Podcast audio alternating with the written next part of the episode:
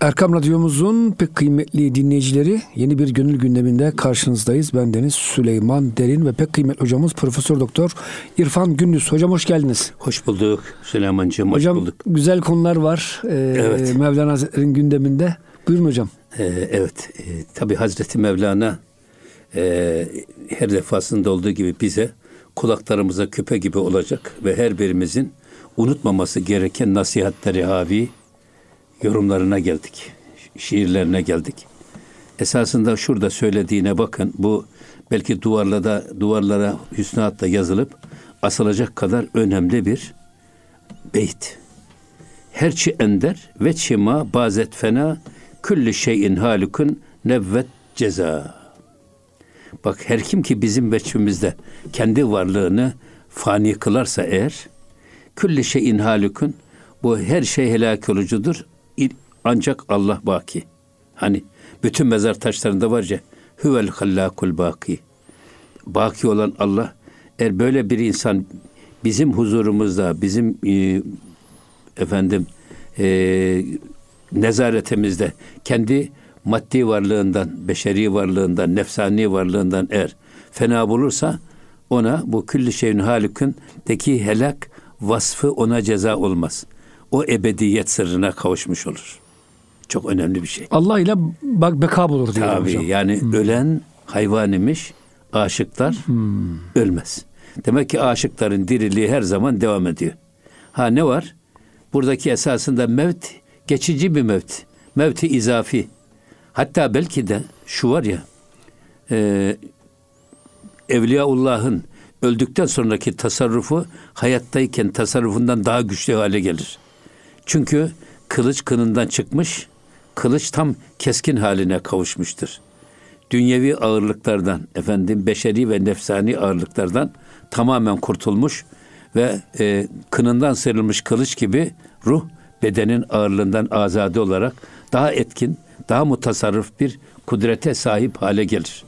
Burada esas anlatmak istediği biz geçen hafta da bunu Hazreti Mevlana'dan e, atfen söyledik ama önemli olduğu için bunu bir kez daha ifade etmekte yarar var. Neden? Aslında yani bütün her yerde hemen hemen tekrarlanan tekrarlanan bir konu var. O da nedir? Bir vacibül vücut var, bir de mümkünül vücut var. Vacibül vücut kim? Varlığı vacip olan, kendinden olan ve e, kendinden başka hiç kimsenin varlığına da ihtiyaç duymayan Allah. Varlığı vacip olan o. Ya bütün mahlukatın varlığı da mümkünül vücut. Yani olsa da olur, olmasa da olur. Çünkü bizim varlığımız iğreti bir varlık. izafi bir varlık.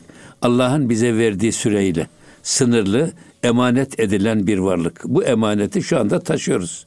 Öyle veya bu ele, bu veya böyle bu emanet bir gün elimizden alınacak. Ama bizim kul olarak görevimiz bu emaneti aldığımız gündeki gibi tertemiz, günahsız ve lekesiz olarak ve tekrar Cenab-ı Hakk'a teslim etme kıvamını yakalamak. O yüzden burada hep söylediği şu. Hatta bunu özellikle bizim Nakşi ıstılahında e, ve tasavvuf ıstılahında nefi ve ispat diye iki şey var. Nefi Allah'ın dışındaki her şeyi ortadan kaldırmak, elimizin tersiyle itmek bu nefi. La ilahe nefidir.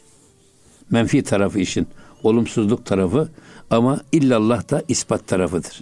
Zaten biz la ile derken bütün varlığımızı, izafi varlığımızı, hatta bizim içimizde ve dışımızda bize yön veren her türlü iradeyi elimizin tersiyle itiyoruz. Ve sonra illallah geriye ne kalıyor? Sadece Allah'ın iradesi kalıyor. Bizim içimizde ve dışımızda mutasarrıf bir tek güç var ya Rabbi o da sensin. Başka hiçbir irade bizi yönlendiremez. Esasında bu. Hatta Kur'an-ı Kerim'in pek çok ayetlerinde bazen siz Allah'ı bırakıp da başka sultan mı arıyorsunuz? Efendim Allah'ı bırakıp da başkalarını mı siz veli ediniyorsunuz? Evliyaullah ne? Ela inne evliya Allahi la havfun aleyhim ve la hum yahzenun. Kendi bedeninde Allah'ı vali kılmış insan. Allah bizi yönetiyor. Onun iradesi bizi yönetiyor. Biz onun yap dediklerini yapıyoruz, yapma dediklerine yönümüzü dönüp bile bakmıyoruz. Esasında bu işte ispat dediğimizde budur. kalbimizdeki Allah'ın dışındaki bütün iradeleri elimizin tersiyle itiyoruz. Sonra da onun yerine sadece ilahi iradeyi hakim kılıyoruz. Vasıl olmaz kimse hakka cümleden dur olmadan kenz açılmaz şol gönülde ta ki pür nur olmadan sür çıkar ayarı dilden ta tecelli ede hak padişah konmaz saraya hane mamur olmadan. İşte bunu Hazreti Mevlana diyor ki çünkü e, bu tip insanlar hani eğer bir insan Allah'ın huzurunda eğer e, kendi varlığını fena etmiş, izafi varlığından kurtulmuş, sadece Allah'ın varlığıyla baki hale gelmiş bir yapıyı, bir kıvamı yakaladığında çünkü o la'dan geçmiş, illa da makam kılmıştır. Bak, la'yı geçmiş, nefiyi geçmiş, ispat zikrine gelmiş ve illa da makam kılmış. Her harekatımızda, sekenatımızda Allah, Allah, Allah deme noktasını yakalamışız. Ee, makamı illa olanlar asla her kider illa u fanine geçti. Makamı illa olanlar fani olmazlar. Yukarıdaki beyti biraz daha güzel açıklamış. Hocam şimdi Kur'an-ı Kerim'e baktığımızda Firavunlar, Nemrutlar var. Biz biz diyorlar. Ben ben diyorlar hocam. Biz de varız diyor. Helak olup gittiler. Amenna. Cehennem boyladılar. Ama hocam kendi iradesini Allah'a teslim etmiş. Kendi varlığını Hakk'a teslim etmiş. Malını, mülkünü, evladını hepsini hak yolunda Hazreti İbrahim gibi feda etmiş kimselerse hocam asla e, yok olmuyorlar. İsimleri, cisimleri e, baki kalıyor. Dualar işte onlara e, efendim ulaşıyor. Ya kalsa da ne olur? Mi hocam? Şeytan mesela en meşhur şeytan. Hmm. Nesiyle kalmış? Firavun nesiyle kalmış? Nemrut Kötü nesiyle kalmış? helak olmuş manen. Ebu Cehil nesiyle, Ebu Leheb Ya. nesiyle kalmış. O yüzden esas asıl olan hayır ile anılacak iz bırakmak. Evet. Ve Cenab-ı Hakk'ın huzuruna lekesiz, tertemiz bir ruh yapısıyla gitmek. Evet. Yani bedenimizin ruh üzerindeki bıraktığı tüm arızalardan arınmak. Çünkü her günah gönlümüzü lekeliyor. Her yaptığımız her hata gönlümüzün içinde bir nokta bırakıyor. Hani Efendimiz Aleyhisselatü Vesselam buyuruyor ya, harama her bir bakış şeytanın zehirli oklarından bir oktur. O gelir kalbinizin üstünde bir nokta bırakır. Kalbinizin üstünde bir leke bırakır. Ama binlerce her gün her hata işlerseniz binlerce nokta bırakır. Gün gelir kalbin etrafı isti lamba şişesi gibi ışığı dışarıya hiç vermez hale gelir. Ruh kalbin içerisinde hapsolmuş. Dışarıya en ufak ne gözümüze bir nur verebilir, ne kulağımıza, ne dilimize, ne elimize, ne ayağımıza. Hapsolmuş orada garibim. Kasveti kalp dediğimiz kalbin kararması, kalbin taşla, taşlaşması esasında budur. Peki bundan kurtulmanın yolu ne? İşte tezkiye nefs. O da nedir? Lamba şişesinin etrafındaki o isi, isli lambayı temizlemek. Bizim analarımız akşamdan önce, akşam ezanı okunmadan alırlar lamba şişesini hohlaya hohlaya gıcır gıcır öyle temizlerler. Sonra onu takarlar namazdan sonra da yakarlardı. O yüzden bu isli lambalardan kurtulmak lazım. Hatta buna ne demiş? Masivanın nefidir tevhidde ispatı hak. Bak masivanın nefidir. Masivayı bir kenara itmektir. E, e, tevhidde ispatı hak. Tevhidde hakkın ispatı masivanın nefine bağlı bir iş. Ve e, dahili avuş lada şehidi illa yatar. Zaten bak e, efendim e, la la'nın la avucunun içerisinde illanın şehidi yatar diyor. İlla ile öldürülmüş la kalır sadece. İlla la'yı ortadan kaldırıyor. Şimdi gelelim bakın 3054. beyt. Hazreti Pir ne diyor? Her ki berder u menü ma mizenet reddi babest uvu berla mitenet. Şimdi diyor ki her kim ki bak her ki berder berderi u her kim ki hakkın kapısında sevgilinin kapısında e, efendim men ve ma mizenet eğer ben ve biz diye konuşuyorsa eğer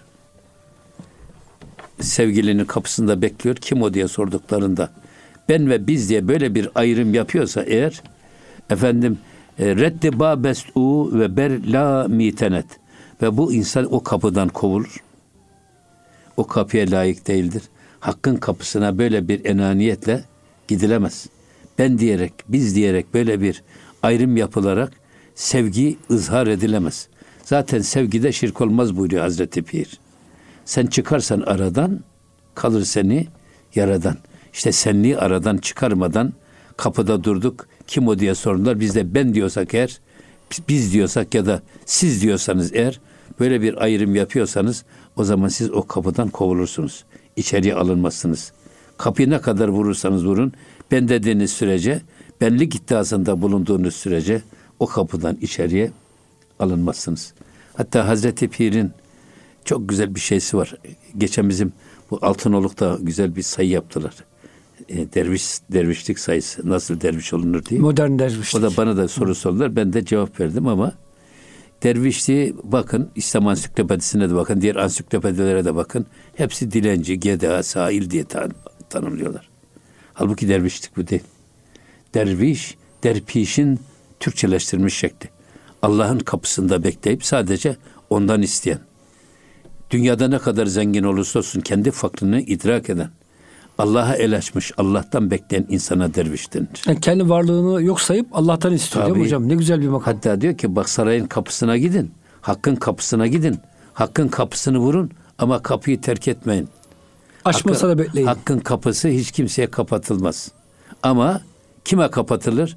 Ben diyorsan benlik iddiasında bulunarak o kapıda bulunuyorsan o kapı sana açılmaz. Onu söylüyor. Ya, ya sensin diyeceksin. Sen kimsin diye sordular. Ben senim diyeceksin. Bizim Mahiriz hocamız da e, Selçuk hocamız Allah her ikisine de rahmet ile muamele etsin. Amin. Ya Selçuk bazen ben şaşıyorum. Sen mi bensin, ben mi senim diye. Ne güzel hocam ya. Böyle birbirlerinde sanki ifna olmuş. Fenafil ihvan mer- mertebesi değil mi hocam? evet. Fenafil şeyh belki de. Evet. O yüzden burada e, sen böyle kapıda durup da sevgilinin kapısında ben ve biz diyerek o kapıyı çalıyorsan eğer reddi babesu ve ber la mizen mitenet ve sen o, o kapında duruyorsun ve la vadisinde dolaşıyorsun demektir bu. Yani illaya geçememişsin. O yüzden o kapıdan kovmak, kovulmak senin hakkındır. Şimdi yeni bir bölüme geçiyor burada Hazreti Mevlana. Onu da şöyle söylüyor. O kimsenin kıssası beyanındadır ki kapısını çaldı, yarın kapısını çaldı. Yar içeriden kim o diye seslendi. Kapıyı çalan benim cevabını verince yari madem ki sensin kapıyı açamam. Yar hanımdan benlik mertebesinde kalmış kimse tanımıyorum dedi. İşte söylediği var ya kapıda geldi. Sen ben ve biz diye konuşursan eğer o zaman sen sevgilinin kapısından içeriye giremezsin. Oradan kovulursun. Çünkü sen la vadisinde dolaşıyorsun. Henüz nefi aşmamışsın. ispata gelmemişsin. Çok güzel bir şey ya. Hatta bunu e, hadis kitaplarından Musabih'te Cabir radıyallahu anh'ten rivayet edilir ki Nebi Ekrem sallallahu aleyhi ve sellemin hücresi kapısına gittim. Kapıyı çaldım. Kim o dedi. Benim cevabını verdim. Benim ben değişimden hoşlanmamış gibi ben ben buyurdu. Musabe'nin şerhi olan tenvirde de bu hadis için şu izahat vardır. Yani aleyhissalatü vesselam Efendimiz Cabir'in ben lafzını söylemesine razı olmadı. Çünkü ben lafzında benlik yani kibir, gurur ve azamet vardır. Hazreti Mevlana bu rivayeti bir kıssa suretinden naklediyor ve tasavvufi bir lisanla şöyle izah ediyor. Çok önemli bir iş. An yeki amet deri yari bizet. Gofti yareş ki isti ey mutemet. Şimdi burada ey yeki amet der yari. Yarısı, ya, yarının sevgilisinin kapısına gelmiş de efendim kapıyı vuran kişi kimsin sen?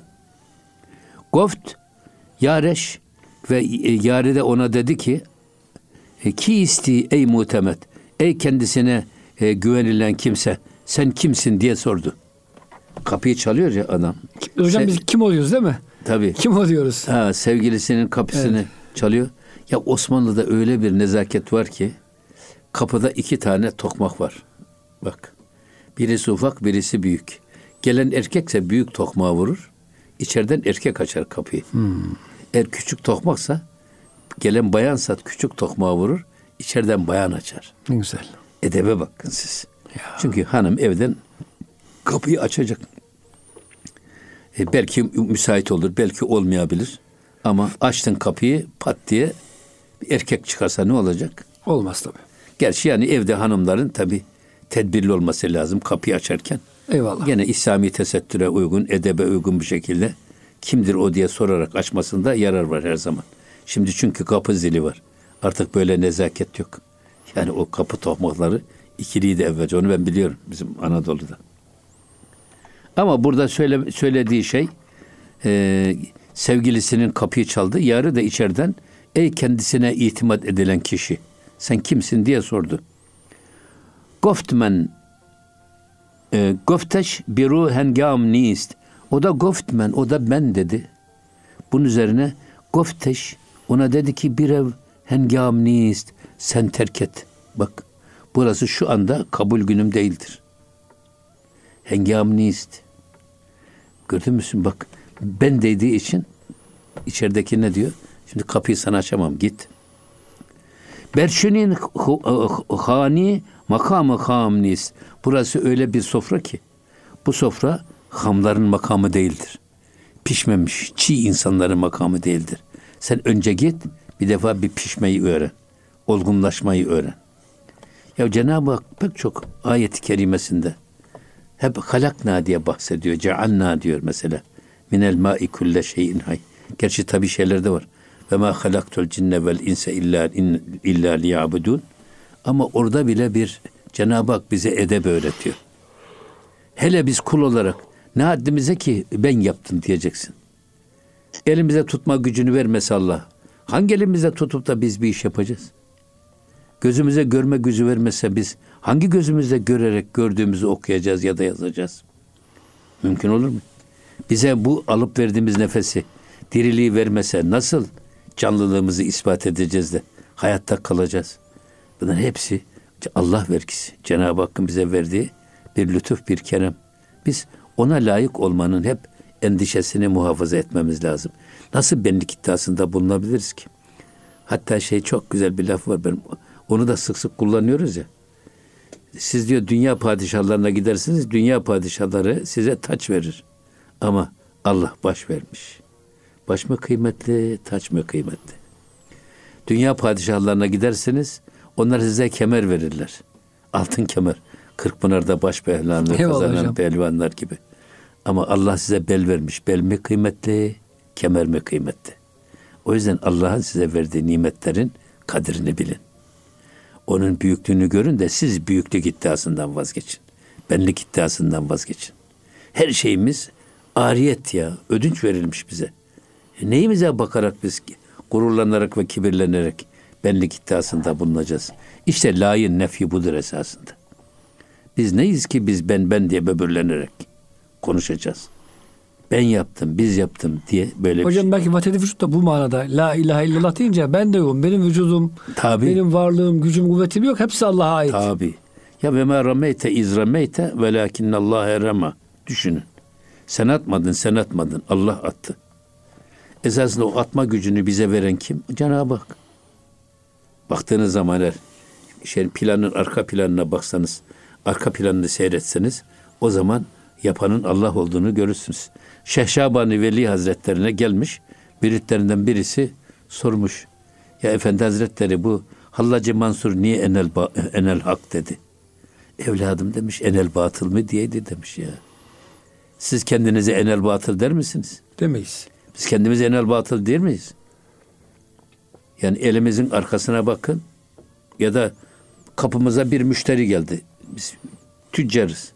Biz zannediyoruz ki müşteri kendiliğinden geldi öyle değil.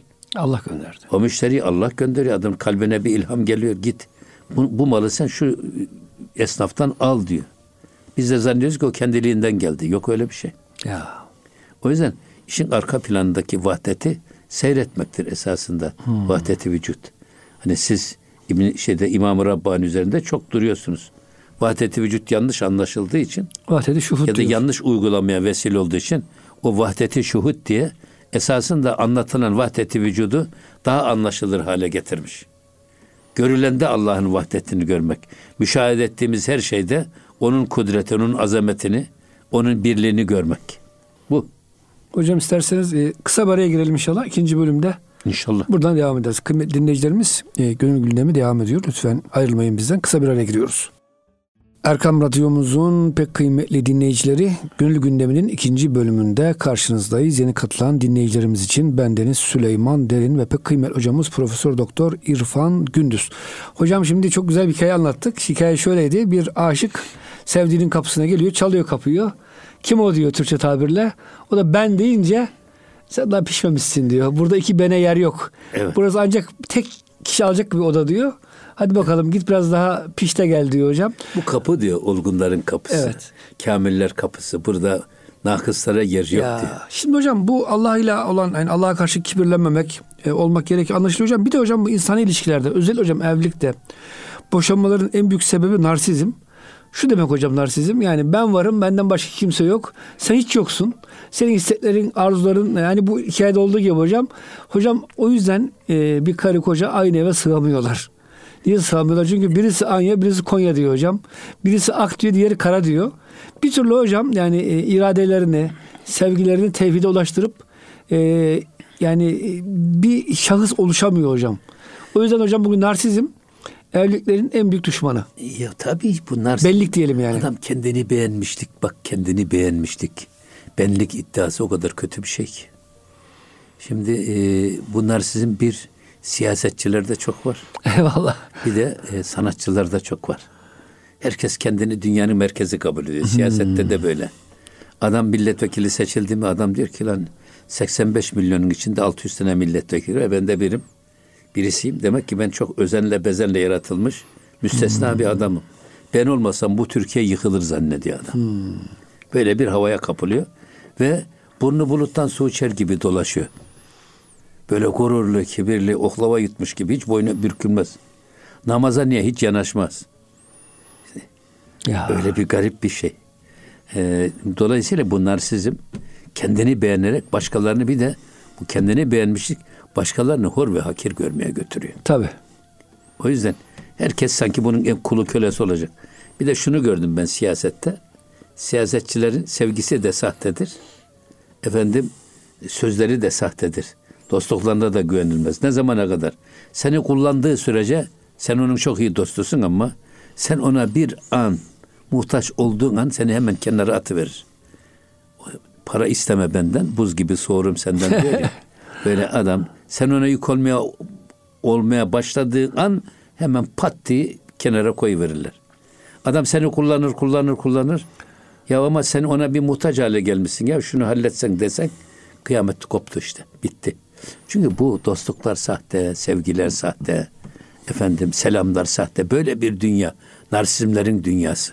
Ama burada yani tabii karı koca dediğimiz zaman burada esas e, asıl olan iki tarafında birbirini anlaması, konuşmak önce. Hayvanlar koklaşa koklaşa, insanlar konuşa konuşa birbirini anlar. Böyle ön yargılarla efendim kendi kendine gelin güvey olmakla böyle e, konuşmadan sadece kendi değerlendirmelerine göre hareket etmekle e, karşı tarafı hor ve hakir görmek çok yanlış bir şey.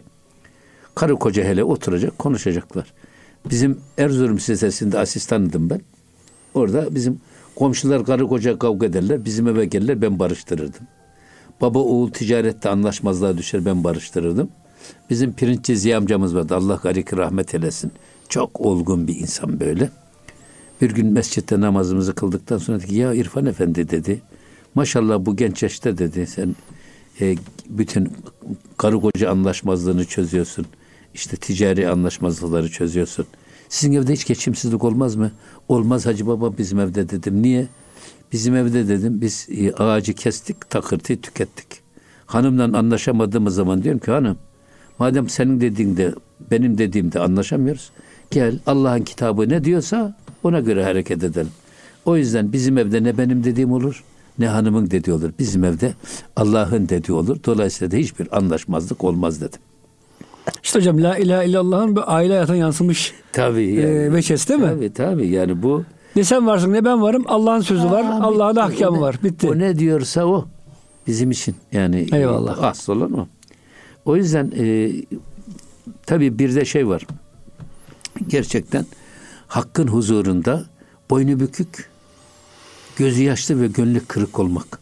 Tevazu var ya alçak gönüllü çok önemli bir iş o. Yani yine Hazreti Mevlana diyor ki bak gökyüzünden yağmurlar yağar. Ama bu yağırlar her metrekareye yağan yağmur eşit düşer. Ama ne kayaların kibirli tepeleri ya da zirveleri ne de dağların kibirli tepeleri kendi hisselerine düşen bu yağmurdan nasip almaz. Onların hissesine düşen yağmur da süzülür gelir. O mütevazi toprakta birikir. Ve orada orman olur, orada bahçe bostan olur, orada verimlilik olur.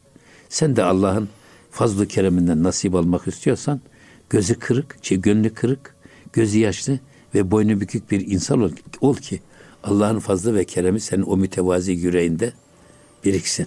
Ama böyle oklava yutmuş, yutmuş gibi dolaşırsan o zaman e, senin üstüne düşen şeylerde e, fazlı keremde süzülür başkalarına gider. Sana zerresi kalmaz. Burada tabi Nasrettin Hoca'nın da çok güzel anlattığı bir şey var. O da benim çok hoşuma gidiyor. Oturmuş bir cevizin altında uyuyorken bakmış oradan bir ceviz düşmüş. Tabi cevize bakmış ufacık tabi. Bir de kaf, böyle yönünü döndürmüş bakmış kabak kabak kocaman ceviz ufacık. Hey Rabbim demiş hikmetinden sual olunmaz ama senin yerinde ben olsaydım demiş şu kabağı bu cevize verirdim. Cevizi de kabağa verirdim. Çünkü ceviz Yani bir- çok büyük değil mi hocam? Bir mütenasip yok. Yani arada tena, tenasip, uyum yok. Tam o sırada kafasına bir ceviz düşünce aman tövbe ya Rabbi demiş. ya bu kafama düşen ya, Kabak olsaydı. kabak olsaydı ne olacaktı? Ya. Sonra sordum demiş ya cevize niye senin bu kadar meyven ufak? Demiş ben gururlu ve kibirli bir ağacım demiş. O yüzden e, bu kibirimin ve gururumun mükafatı olarak bana Allah ufacık bir meyve verdi. Ve bu meyve de acı kabuklu. Olmadan inmez. Olmadan yenmez. Hatta kendiliğinden düşmez. Dayak atarak beni indirirler. Tapık derdik biz Anadolu'da. Evet hocam. Kabağa sordum senin meyven niye bu kadar e, büyük? ya ben yanağı yerde bir bitkiyim. Mütevaziyim. Bir tevaziyim. Dolayısıyla benim meyvem çok büyük ama onun hamallığını ben yapmam ki. Toprak taşır diye. Ya. Allah bu tevazımın mükafatı olarak da bana bu kabağı verdi. O yüzden mütevazi. Men e, men tevada rafa'ahullah ve men tekebbere veda'ahullah. Hocam gerçekten ceviz ağacı çok yüksek bir ağaç. Tabii canım. Hafif demek ki kibir kokusu olunca Allah Tabii. ceza olarak onu meyvesini küçük yapmış, tabii. acı yapmış. Ceza meselesi. Sembolik hocam yani, yoksa ceza değil de. Bize ibret alalım diye. Eyvallah. Cenab-ı ibret alın. Siz de onlar gibi olmayın manasına. Gelelim bakın ne diyor şimdi. Hamra cüz ateşi hicranı firak key pezet key varehanet eznifak. Şimdi de bak burada hamra bu ham olan insanlar var ya pişmemiş. Evet. Daha benlik iddiasını sürdüren, lağda dolaşan insanlar var ya, cüz ateşi hecri firak. Onlar hicran ve firak ateşinden nasıl kurtulacak bunlar? Ee, yani ateşinden başka. Hicran ve firak ateşinden başka. Key bizet key varihanet eznifak. Bunları nifak derdinden kurtaracak. Hi- hi- hicran ve şeyden firak ateşinden başka ne kurtarabilir? Çünkü bu, şimdi il- ilerisinde de diyor ki bu adama sen git önce diyor benlikten kurtulmayı öğren de gel. Eğer bizim kapımıza gelmek istiyorsan bizim içeriye layık olan bir insan olman lazım. Kalbiyle layık olan bir insan olacaksın. Ahlakıyla hamlar bu içeriye giremez. Bu sofrada hamların nasibi yok ya olgun insanların nasibi var diyor. Hocam tarikatlarda e, insanlar kendi ismini yazarken bir yere veya kapı çaldığında kim o dediğinde fakir Tabii. falancayım. Yani fakir kullanılır ki hocam bir kibir, e, bir enaniyet ya, kokusu tabii, olmasın tabii, olmasın hocam? Tabii tabii. Fakir böyle gördü, fakir şöyle söyledi Evet. filan diye. Fakir hane derler Yani mesela. en, en az öyle tabii biz e, Zekai hocamız vardı Hacı Evet Bayram'ın imamı Biz onu ziyarete gittik. O da e, 40 küsür sene sevi secdesiz orada imamlık yapmış. Ehli kamil bir zatı muhterem. Bizi tanıdınız mı hocam dediğimizde evladım bendeniz. Zat halinizin devlethanesine gelip bir şeyler yiyip içtim mi? Yok. Zat-ı haliniz bizim fakirhaneye teşrif edip bir şeyler yiyip içtiniz mi? Yok. O zaman nereden tanışacağız evladım derdi. Ya. Aynı sofradan yemek yiyenler aynı annenin memesinden süt emenler gibi kardeş olur evladım derdi. Ya. Şimdi burada da bak pişmemiş yani kemale ermemiş olan La vadisinde dolaşan insanların bu nifak ateşinden, manevi nifaktan kurtulmaları için ne var? Ancak hicran ve firak ateşinden başka hiçbir vasıta onları olgunlaştırmaz. Ayrılık ateşine ihtiyaç var. İşte Hazreti Mevlana'nın mesnevisinde orada diyor ya ezcüdaiha şikayet meykunet. Öyle değil mi? Evet. Orada diyor ya ayrılıktan şikayet etmeden. Onu söylüyor. O yüzden o firak ateşi çok önemli.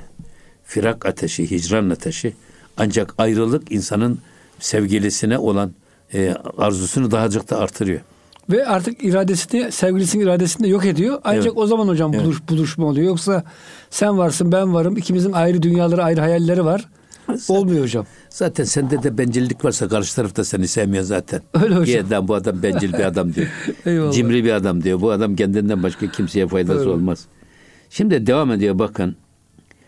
E, reft an miskinü sali der sefer. Bak o kişi kapıdan kovulan ben diyen kişi var ya. Evet. O kişi o zavallı gitti ve Salih der sefer ve bir yıl sevgilisine uzakta yolculuk yaptı. Seferde kaldı. Der firakı dost e, suzit ez şerer ve o dosttan ayrılığın verdiği firak var ya gurbet. Yandı.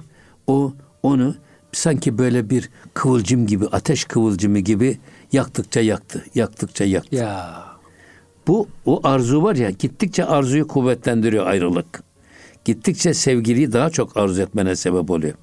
Hatta burada özellikle e, bu gurbet gurbet ve e, hicr şey e, hicret üstüne ben çok düşündüm biraz. Yani Ahmed Yesevi Hazretleri 116 halifesini topluyor ve onlara diyor ki aman ha gurbete gidin, gurbete gidin. Gurbete giden hem e, Allah'a daha çok yakın olur hem de zengin olur diyor. Şimdi de hicret esasında hicret Allah'ın yasakladıklarından Allah'ın emrettiklerine hicret. Kötülüklerden iyiye hicret. Bu esas hicret bu. Manevi hicret. İlla memleketi değiştirmek manasına değil. Ama kendi memleketinde adam ev danası öküz olmuyor. Hiç adam yerine koymuyorlar. Adam hangi makama gelirse gelsin herkes seni sokakta kısa pantolonla çamurlar içerisinde oynayan çocuk gibi değerlendiriyor. Ama bu, bu adam gurbete giderse o zaman büyüdüğünü anlıyor. O yüzden gurbet insanı yetiştiriyor. Kendi memleketinde olan bir adamın enerjisi o kadar dağınık ki, dikkati o kadar dağınık ki her gün bir sünnet düğünü. Her gün bir cenaze, her gün bir hastalık. Efendim her gün çok değişik meşgale. Bağa su gelir, bahçeye su gelir, tarlaya su gelir, çift gelir, çiftçiye gidersin. Yok biçer gelir, ekim biçeceksin. Dolayısıyla o kadar çok senin e, dikkatini dağıtan unsur var ki burada kendine ayıracak vaktin olmaz kendi memleketinde. Öyle ben çok bilirim ki ayağım sırtımda kürek, ayağımda çizmeyle okula gittiğimi bilirim. Böyle bir öğrencinin başarısı ne kadar olur? Ha, ama gurbete gittiğiniz zaman bir defa bu enerjinizi dağıtan, dikkatinizi dağıtan bütün ilgilerden kopmuşsunuz. Bir siz varsınız, bir de yapacağınız iş var. İnsanın konsantrasyonu ve motivasyonu artıyor. Bir. O yüzden gurbete giden adam bak zengin olur diyor şey. Zaten ge- geliriniz de var. Gideriniz için de fazla gider de yok. Orada ne düğün var, ne sünnet düğünü var, ne cenaze var, ne şu ne bu. Bir siz varsınız. Kendi ihtiyacınızı gidereceksiniz. Dolayısıyla geliriniz de artıyor. Dolayısıyla bir gurbete giden adam hem başarılı oluyor hem de zengin oluyor. Bir de gurbete giden adam Allah'a daha yakın oluyor. Niye? Eğer sülalesi kalabalıksa bana hiç kimse yan bakamaz diye böyle bir gurur var memleketinde. Hiç kimse bize yan bakamaz. Biz aşiretiz, biz hanedanız gibi. Bu gurur adamı perişan ediyor ama gurbete gidince bir kendi var, bir de Allah var. Orada sığınacak bir yer arıyor ve Allah'a yöneliyor. Adam gurbete giden adam bir de dindar oluyor. Hocam siz de e, Avrupa'da görmüşsünüz Almanya'da, Fransa'da. Buradan giden e, Türkler, pek çok cahil kardeşlerimiz orada hocam cami açmışlar. Demek ki yalnızlık psikolojisi Allah ile yakınlaşmışlar. E, Türkiye'de namaz kılmayan nice insan orada namaza başlamış, cami açılmış. değil mi hocam? Ama 12 Eylül'de 12 Eylül yönetimi ne yaptı? Buradan sarhoş gidip oradan şalvarlı dönmeye başlayınca bizim e, gurbetçi kardeşlerimiz dediler ki burada tehlike var. Rabıtadan burs bularak oradaki bu İslami gelişmeyi çökertmek için buradan özel hoca seçtiler. Biliyor musunuz? Hocam evet. Ve o hocaların verdiği raporla nice kardeşimiz Kapıkule'de tutuklandı. Anlatabiliyor muyum? Ya. Ama buradan sakallı şalvarlı gidip sarhoş gelseydi onların ayağının altına kırmızı halı döşerlerdi burada. Ama hocam zamanla düzeldi elhamdülillah. Şimdi Elhamdülillah. sağlam adam gönderiyor hocam. Onu da söyleyeyim. Aa şimdi çok iyi. o kötü niyetle başlamıştır ama. Yok yok yok. Hayır, şu an hocam niyetler şu anda, düzeldi. hayır, şu anda çok bir bir de bizim insanımız yememiş içmemiş orada ama cami yaptırmışlar. Ya. Caminin kıymetini siz orada daha iyi anlıyorsunuz. Niye daha iyi anlıyorsunuz caminin kıymetini? Ya orada kurtarılmış bölge gibi. Camisiyle, berberiyle, terzisiyle, kıraathanesiyle bilmem alışveriş merkezine bir bakıyorsunuz. Oraya gitti mi oh be memlekete gelmiş diyorsunuz. Caminin kıymetini orada daha iyi anlıyor. O yüzden insanlar kültürel kimliklerini korumak için önce camilerini yapmışlar bizim insanlarımız. Allah onlardan yüz bin defa razı olsun. Asimile olmamışlar. Böylece kendi kimliklerini ve kişiliklerini korumuşlar. Hocam orada tabii Alman'a bakıyor, Fransa bakıyor. Bunlar dostu değil, akrabası değil. Allah e, Celle Celaluhu hatırlıyor hocam. Dediğiniz gibi Tabii. gurbetin böyle güzel bir tarafı var hocam.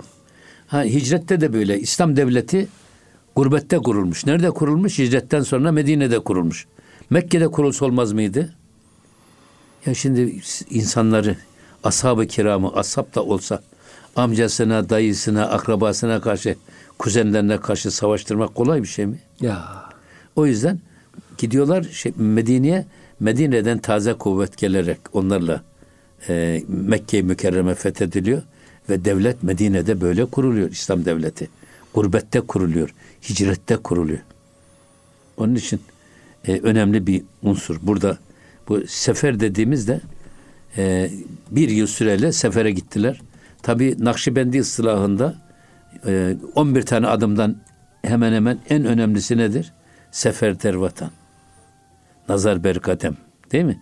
Evet. Niye sefer vatan? Şimdi bir şeydi bile, çiçeği bile toprağını değiştirirseniz canlanıyor. Aynı alıştığı toprakta pek fazla ya e, besinler zayıf ya toprağın besleyici karakterinde zayıflık var. Ama onu o vazodaki toprağını değiştirip de yeni bir toprak koyduğunuz zaman hemen serpili veriyor. O yüzden insanlar da topraklarını değişmek istiyorlar. Kendi memleketinde adam hatta var ya e, Peygamber Efendimiz diyor ki sizden önceki peygamberlerden bir döneminde bir adam 99 kişiyi öldürmüştü. Ya. Sonra tevbe kapısını e, bulmak için din adamı arıyor. Getiriyorlar bir Hristiyana. O da anlatıyor. O da diyor ki sen 99 kişi öldürmüşsün. Cennet senin ne diyor onu da öldürüyor. Oluyor yüz. Yüz.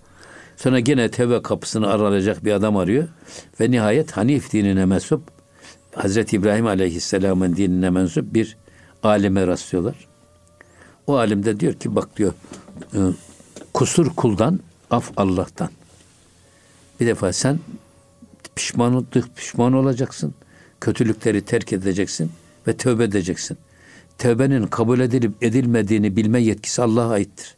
Hiç kimse Allah'a ait bir yetkiyi kendisi kullanamaz. Ama sen tövbe et ve kötülüklerden vazgeç. Senin bulunduğun çevre diyor kötü insanların bulunduğu çevredir. O çevre seni hep kötülüğe iter. Sen orayı terk et. Filan yerde güzel insanlar var. Oraya katıl. Adam gidiyor bak kendi memleketi, annesi, babası, hatırası, amcası, dayısı, kuzeni neyse. Tapusu, bağ bahçesi hepsini bir kenara bırakıyor. İyiler diyarına giderken tam yarı yolda teslimi ruh ediyor. Şimdi cehennem melekleri geliyor. Bu yüz kişinin katili. Bunu cehenneme götüreceğiz diyorlar. Cennet melekleri diyor ki yok bu o kadar bir tövbeyi nasuh ile tövbe etti ki annesini, babasını, yurdunu, yuvasını, tapusunu, hatıralarını hepsini terk etti. Ve iyiler diyarına giderken burada vefat etti. Bu adam cennete girecek. O zaman diyorlar ki Cebrail hakem olsun. Cebrail de hakem oluyor. Diyor ki gelin ölçelim. Bu adam ne tarafa yakınsa o tarafa gitsin. Ölçüyorlar ki adam tam ortadan bir adım iyiler tarafına atmış. İyiler tarafına yakın. Cennete gidiyor. Bir rivayete göre de adam bir adım geriteymiş. Ama Cenab-ı Hak tevbesinin o tevbe inasuhunun yüzüsü hürmetine onu yaklaştırdı diyor şey. Yeri bürerek Ha, Yeli bürüyerek yaklaştırdı diyor. Böylece cennete gitti. Ama burada bak çevrenin insandaki etkisi işte sefer bu yüzden önemli. Adam bir yıl gitti seferde kaldı. O seferde olgunlaştı. Ondan sonra sevgilisinin kapısına geldi. hocam burada duralım. Haftaya inşallah sevgilisi ne demiş? Biraz da dinleyeceğimiz merak etsinler hocam. Ee, o aşık kapıdan kovuldu önce. Evet. Senin hocam pişti geldi. Hocam ne olacak? İnşallah haftaya devam ederiz. İnşallah. Evet. Kıymetli dinleyicilerimiz e, gönül gündeminde bize verilen sürenin sonuna geldik. Bu sonraki hafta buluşuncaya kadar Allah'a emanet olun. Görüşmek üzere efendim.